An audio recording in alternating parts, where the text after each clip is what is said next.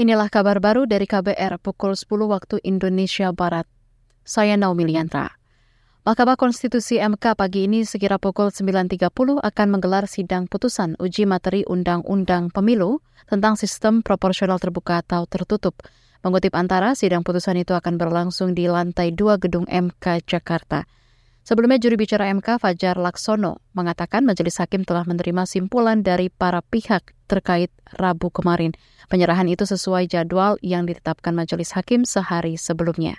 Permohonan uji materi pasal 168 terkait sistem proporsional terbuka diajukan 14 November 2022. Pemohon antara lain Demas Brian Wicaksono. Delapan fraksi di parlemen menolak sistem proporsional tertutup, sedangkan fraksi PDIP menyetujui. Sebelum putusan dibacakan, sempat berembus isu dari bekas Wamenkumham, Denny Indrayana, yang mengaku mendapat info sistem pemilu akan kembali ke proporsional tertutup atau coblos partai. Saudara penyebaran berita bohong dan propaganda politik menjadi sejumlah ancaman yang bakal muncul di pemilu 2024. Pengamat politik Dedi Kurniasyah mengatakan ancaman itu tidak hanya di dunia nyata namun juga di dunia maya. Itu sebab ia meminta lembaga pengawas dan penyelenggara pemilu harus meminimalisasi ancaman tersebut. Ini sebenarnya kita sudah memiliki pengalaman sejak 2014, kemudian 2019, masyarakat terbelah pada beberapa kelompok utamanya karena kontestasi hanya diikuti oleh dua kelompok besar misalnya sehingga eh, konsentrasi permusuhannya juga cukup uh, kuat sekali.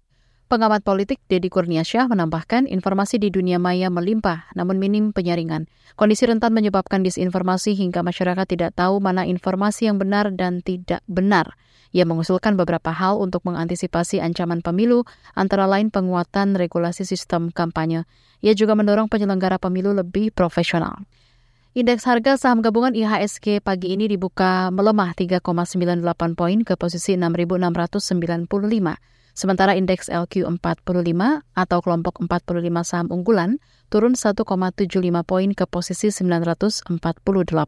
Tercatat ada 166 saham naik, 153 turun, dan 234 stagnan.